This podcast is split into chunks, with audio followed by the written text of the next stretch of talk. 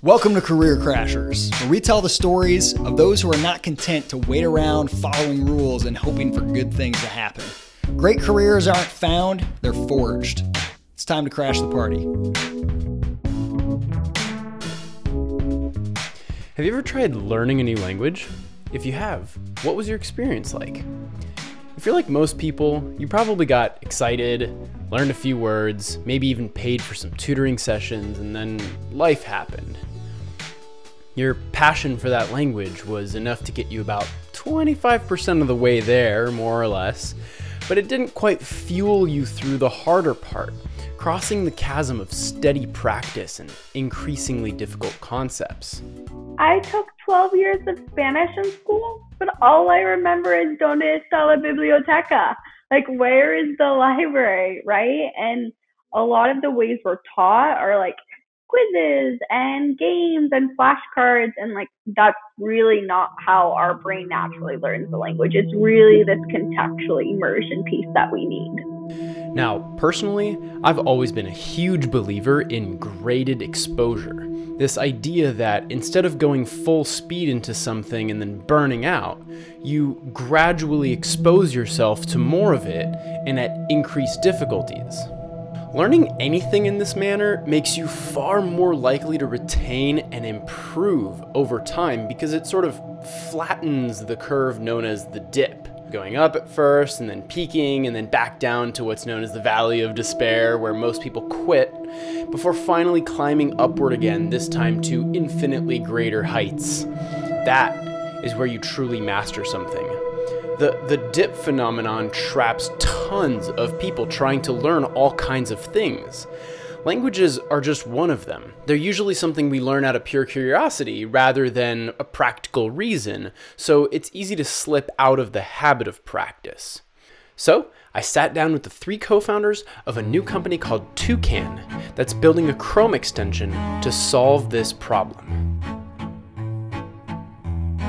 Taylor Nieman is their CEO.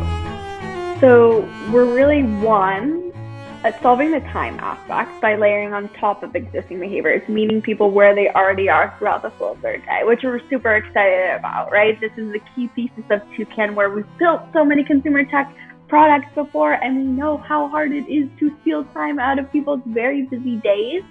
And then the other piece of it really is that contextual immersion. Like you are, we're layering people on top of Twitter, LinkedIn, Medium, like TechCrunch, whatever sites they're using and love, and giving them micro doses, micro bits of learning over and over again. Like on top of things they're excited about, so it doesn't feel like this constant repetition.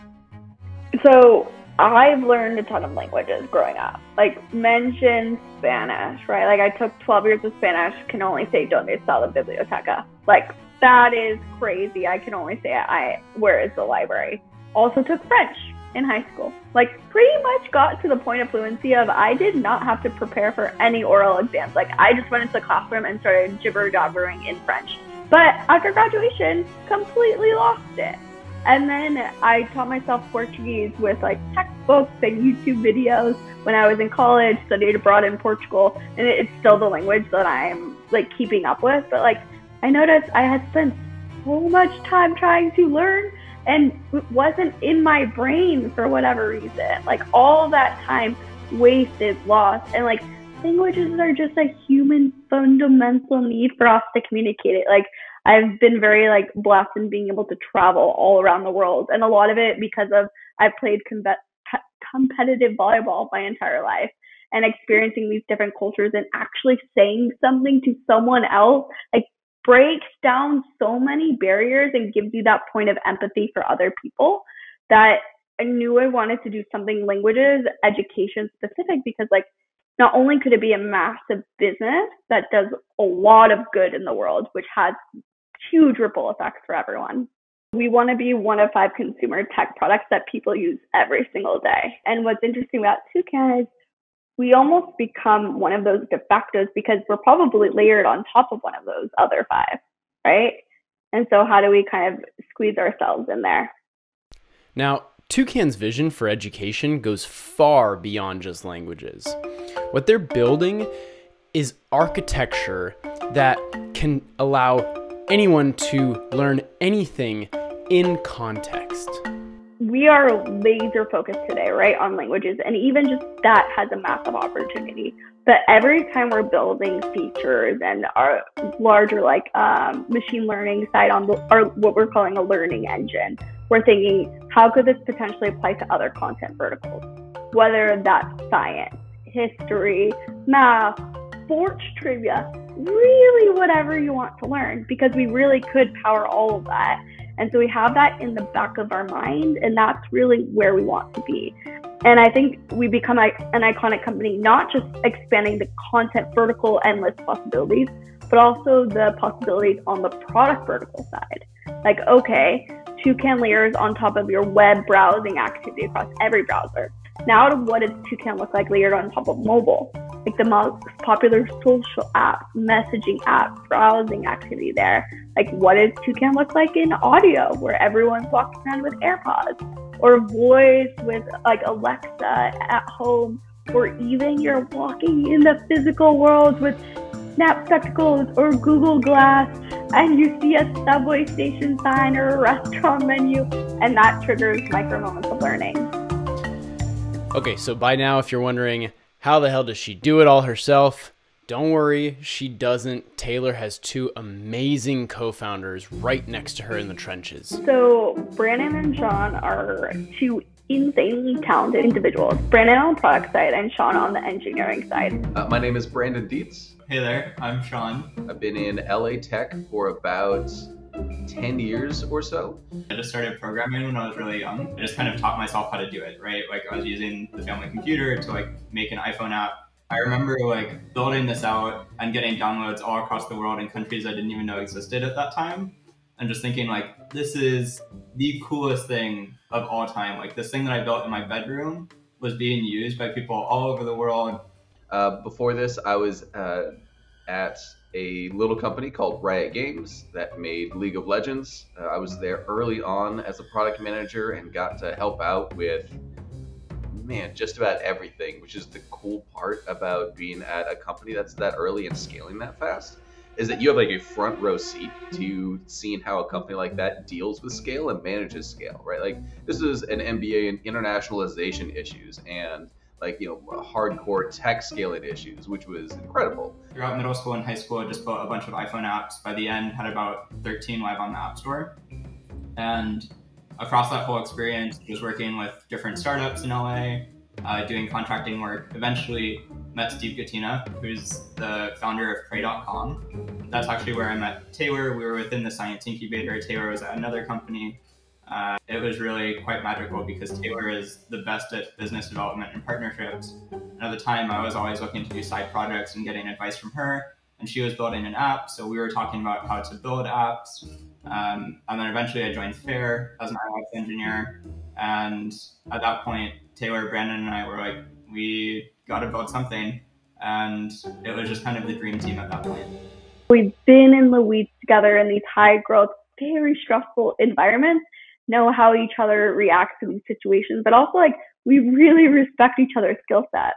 We have that work history and just like our friends at the the core of it. But they're also like really good humans, which is always the best combo. What do you get when you put three super close co-founders into one company who have history working together and scaling consumer tech startups? We've seen the craziest things you can ever imagine, as well as like really good things. And so we can pick and choose from these experiences like, what do we want involved in our company, our culture from day one? That and have that insight and like intentionality behind what we're building. So even our recruiting process and hiring process, like we do a lot on the the culture side. Not only do they have to be a really talented individual, but like are they also a good human and not even a culture fit? Like, are they a culture add? Because if you try to get a culture fit, you're going to get a lot of the same people. That's what happens over and over again, right? And so from us, it's like, how do we get additions and like new opinions and different types of people part of Toucan and what we're building, um, which then allows us to recruit even more amazing people. I've never heard anybody phrase it quite that way. Um, not just a culture fit, but a culture add. That, that that's so important, Taylor, because you're exactly right. Like you want people, you want people to shape the culture. Like it's it would be unrealistic to claim that new hires don't aren't going to impact the culture. For sure. And every new person you add does like change it completely. And so like are they adding in what way in what positive manners do they bring like extra value to everyone? I think all three of us have this understanding or belief that a product as much as we had this idea and we brought it to the table, the future of Toucan is absolutely going to be defined by the people at its company.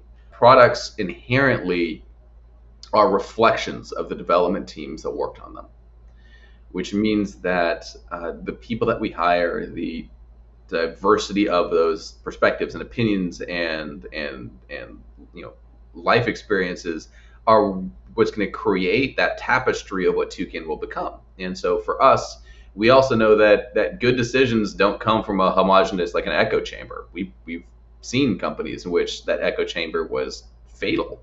Uh, and so for us, we want people that can, you know, productively disagree, that can have a different perspective on these, that can uh, give us so much insight into a, a, a, world that we had no idea. Because that's not only how do you solve problems, that's also how you, you discover opportunities. I just love Toucan's approach to culture building. Um, they're so intentional about it, and They've actually got three defined company values on which they base all of their decisions. One is around wonder. So like having people really like take the time to have like not only like children, like think what it could be like, like that creative creativity, like that spark of joy, like how do we harness that within Toucan, like as a team within the product for our users, like how do we get people to have that sense of wonder? Is one of them. The other one is around empathy, like having empathy for our end users, but also internally as we're communicating with one another, um, like team having hard conversations. But as long as we're coming from a place of empathy, really trying to understand the other person's point of view, like really helps in having those like hard conversations. And the other piece is growth mindset. So like there are always ways to learn, improve, better ourselves. Like, how can we keep wanting to do that as a team organization, no matter how big we get or how successful we get? Everyone needs to have that foundation of you have to like be curious, like part of the wonder part. You have to have empathy and kindness because you just not fun to work with if you're not. Uh, the world, I'm sure, is littered with companies that hired uh, the super smart, excellent jerk that just drove the rest of the team mad. Uh, and then the you have to be able to get stuff done, which is like the impact side. No matter what problem you're trying to solve in the world, there is a massive value in empathy, right? And I think that that's something that the Toucan team demonstrates really well as like we're solving a really difficult technical problem and also a product that hasn't really been built before but we're doing it with massive amounts of mm-hmm. respect mm-hmm. for both like our team as well as our customers, which is really exciting. I've heard from from a lot of um, very respected product people that empathy is actually like the number one trait that you can have in building a good product because it is what allows you to build for the user in a more effective way. And Brandon is one of the most empathetic people in the world. Like I'm I'm so excited that he's leading our product. like he's just so good and also just such a good human. I fun fact, I call him the unicorn of product people. Uh, just because once you work with Brandon, it's like it's impossible to work with another product person. I mean, yeah, Brandon is just so good. uh, Riot Games was an absolute crucible of that. There is this uh, understanding amongst product managers where if we brought in someone you read them for an interview we actually had a lot of product pms fail out of the interview because we just looked at each other like a, a development team here would rip them apart. Uh, because our development teams are so independent. We give them so much free rein or, and we give them so much agency to be able to build what they want say what they want and do what they want. And if you have a product manager that's not able to listen and not able to form teams and not able to lead from uh, as, as like a servant of the team and to like not be able to have that level of empathy and like think they're going to come in like, well, I'm a big shot product manager. You're going to do it because I told you so. Like you're going to get crushed. Uh, and so I think I had you know, years and years of being in some of the these high velocity, high pressure teams in which that was the expectation, the thing, and you you learned very quickly when you were kind of going off the rails on there. I love that so much. Okay, what what are some of the ways in which you guys are building the culture, like team building activities, or however you think about that? So this piece is really fun for us because like I think ideas are a dime a dozen. Like you, there are so many ideas out there, but it really comes down to team and execution. And like team is one of our ma- amazing like competitive advantages. So like, how do we build a culture around that, right? Mm-hmm. From very simple things of like we have our daily uh, team stand up, but at the end of it, like we have a little toucan, which I have somewhere on my desk, but we pass it off. Whoever had it the day before gets to give public kudos to whoever they want on the team, kind of like virtually throw it over to them, and then they change their Slack icon to a toucan that whole day. And then the next day, they can pass it off to whoever they want. So, like, really promoting, like, okay, like, thank you, but in public and recognition piece. And then even more fun things like Fridays, there is, and one of our engineers has like taken on this role of like, he creates a theme, asks a question like, what is your favorite Thanksgiving like dish? Or like, where do you want to go on vacation? Everyone changes their Slack name to whatever the answer is.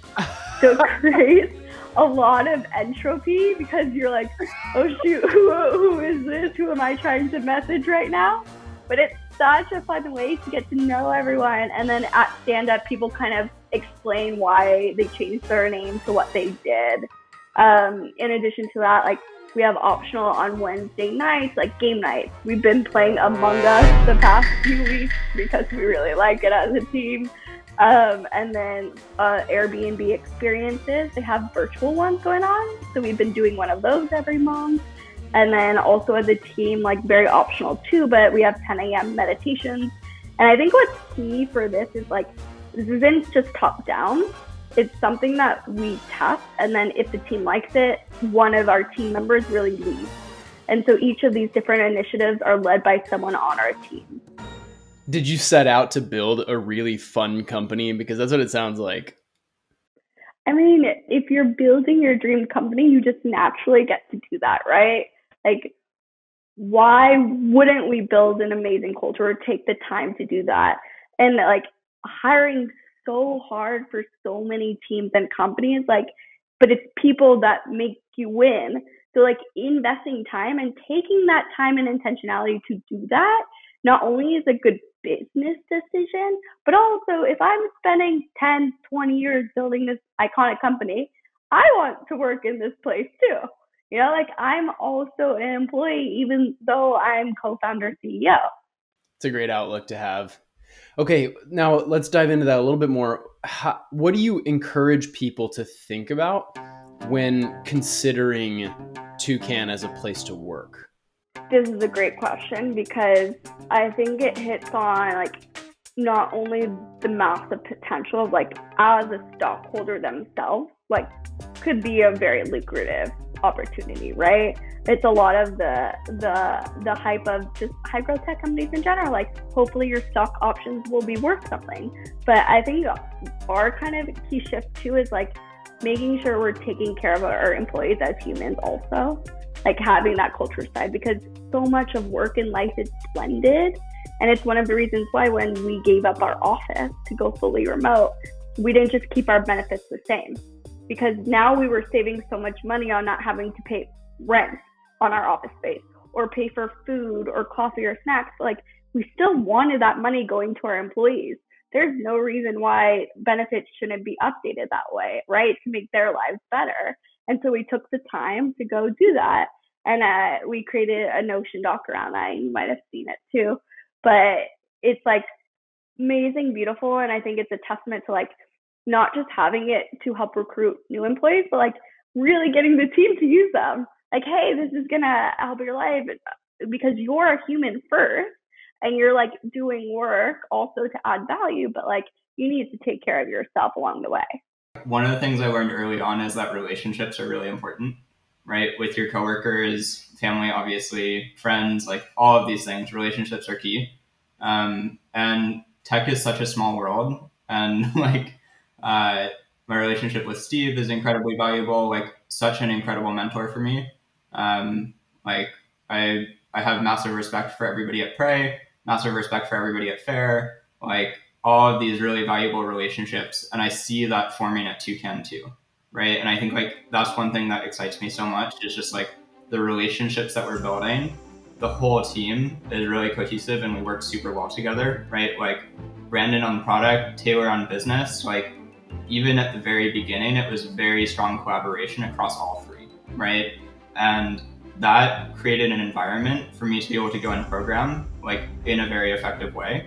And now, as I'm like transitioning more towards management and CTO responsibilities, it's really about how do I create that environment for our team to do that, right? How do I create the environment for our team to feel like they can have creative freedom and really like grow in their roles? How do you think about what kinds of people you would love to see working at Toucan and and what kinds of traits or what kinds of people your company is probably not a good fit for? Yep. So almost describe these people as somewhat of unicorns, like who are insanely skilled and talented in their field, right? Like they are so good at what they do, but that they're also kind, humble, good humans. Like the amount of people that we've interviewed that are amazingly talented but also massive assholes is like out of this world. And like you can really tell during an interview, doing references, and really being able to weed those people out. And I think that's an important piece for us because, as I mentioned, like people, we look at them as culture adds. Like if you're throwing a bad apple into the mix, it's to sour everything for everyone. And that's like really important, especially when you're so early. Taking a weekend to build a project or taking a, a week to build a project really speaks volumes uh, and like anytime I, I get to talk to people about their projects and see that they're excited about it and like hear their vision for it, like that's what really gets me excited. I have been in so many organizations that just look at the logos on your resume. And like as I see those people getting hired around me, like, what why? And then you see other people that don't necessarily have those logos or those experiences on their resume, but they just get things done they're so eager to learn. They're so scrappy and they're they're asking for help, asking questions. There's like that humble aspect, but like such a high velocity of like getting up to speed that like totally willing to invest the time to help them because they're eager themselves to get there. You want to invest in people, help them grow, and actually like even give them that opportunity to even be part of that experience and journey as well it is kind of easier now today to just build something than ever before. Build it for one person. Build it for your your your grandparent, your brother, your sister, your few buddies that think you'll get a kick out of it. Uh, just make something.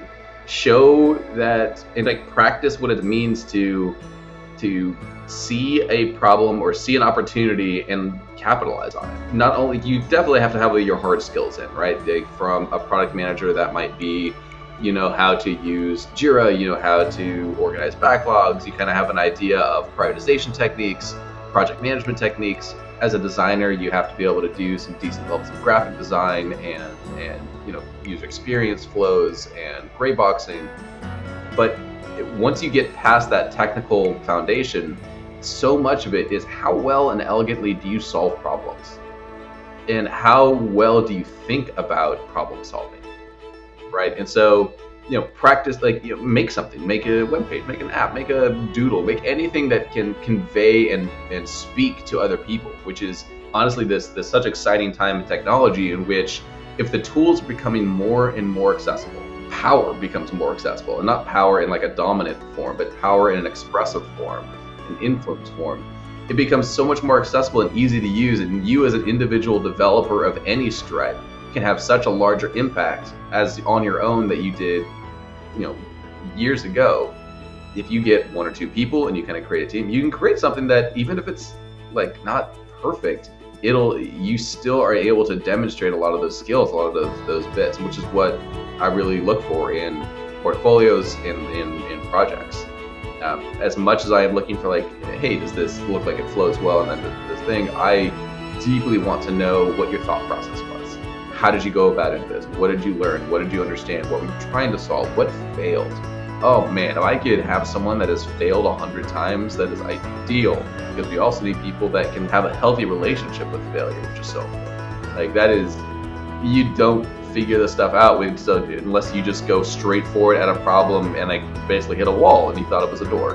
Like that's uh, that's just like a, a thing that is super key. I think like actually being uh, very clear with yourself that you're capable for a lot more than you initially think is incredibly important and also communicating that out to the world like asking for what you really think that you deserve or asking uh, asking for advice or asking for help. Like all of those things are really critical.